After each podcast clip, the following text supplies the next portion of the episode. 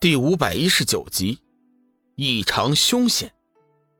龙宇并没有受到多大的伤害，但是心灵却受到了很大的震撼。他没有想到，攻击的速度能达到如此之快，实在是叫人无法想象。事实证明，他疏忽了，在高手面前疏忽，后果是非常严重的。好在阎罗王这一斩虽然速度很快，但是用力却不多。他的目的很简单，只是想试探一下。不过他万万没有想到，正是他的试探，已经叫龙宇感应到了他的出刀方式。下一次，即便是如此之快的速度，阎罗王未必就能像这一次一样准确的击中龙宇。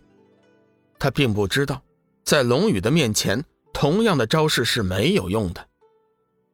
大地狱从来就没有过生人的来访，哈哈哈哈！你是一个特例。不过现在，我就要将你变成真正的亡魂。阎罗王冷笑一声，天明刀发出阵阵怪笑，带起一股惊天刀势，以雷霆之势向龙宇斩了过来。龙宇眼中闪过一道异芒，剑身一荡。立时贴着刀脊向内急滑而下，剑与刀脊剧烈摩擦，火星四溅。对于龙宇和阎罗王这样级别的高手来说，生死胜败本就是存于一线之间，而此时双方的距离竟达到如此相近的地步，实在是凶险无比。幽梦的一颗心都快提到嗓子眼儿了，脸色异常难看，手中死灵剑已经准备随时出手。只要龙宇有生命危险，他就会在第一时间不顾一切的杀过去。他不管什么结局，也不管什么规则，他只是一个女人，他只是想不让自己深爱的男人受到伤害，仅此而已。阎罗王大喝一声，名利极土，刀身顿生强大的反震力，一下子就将光能剑震开。龙宇微微一笑，莫用心诀。整个身体如同一片毫无分量的轻雨般忽然的飘升，剑势再变，借着居高临下之势，将阎罗紧紧地困于自己的剑势笼罩的范围之内。幽梦眼见局势大变，龙宇占据了上风，心中顿时松了一口气。加油！幽梦挥舞着拳头，大声地喊道：“为自己心爱的人呐喊助威！”阎罗王睥睨天下。一生当中不知会过多少高手，即便是在整个冥界，也属高手之列，何尝有几次处于被动的境地？杀！阎罗王此时微有些暴怒，一声穿破九霄云雾的长啸后，天明刀刀芒大炽，夺目光芒让人难以正视。阎罗王自下而上暴撩一刀，刀气贯空，似将虚空斩裂。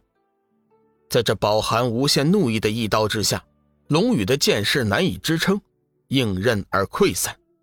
阎罗王连人带刀冲破剑势笼罩的范围，冲天而起，直抵超乎众人想象的高度，方高擎弯刀，凌空长劈而下，刀破虚空，其速似已追回流逝的时光，而刀身所凝聚的阎罗王的无上修为越聚越多。开始迸发出惊人的颤鸣之声，整个刀身泛射的光芒也是越来越夺目，直至完全掩盖了刀的本身。在摄人心魄的刀鸣声中，刀气直逼龙宇，夺目刀芒迅速拉近与龙宇的距离，在与龙宇相距只有一丈之时，天明刀上的恶黑芒突然转变成了红色，刀身再度显现，幽梦的神色突然变得惊愕无比。其神情如见鬼魅，小雨，小心，那是幽冥之火，它能焚烧灵魂，千万不能叫它碰到你的身体。幽梦听师尊说过那种火焰的威力，急忙出声提醒。龙宇此时已经是全力出手，丝毫不敢有一点怠慢。轰隆！随着一声惊天巨响，龙宇和阎罗王的攻击已经撞击在了一起。整个大殿顿时地动山摇，甚至有随时倒塌的危险。电光石闪之间，两人的身影已经分开。龙宇的体内气血如同沸汤一般，滚滚翻涌，震荡冲击，脸色也是一片煞白。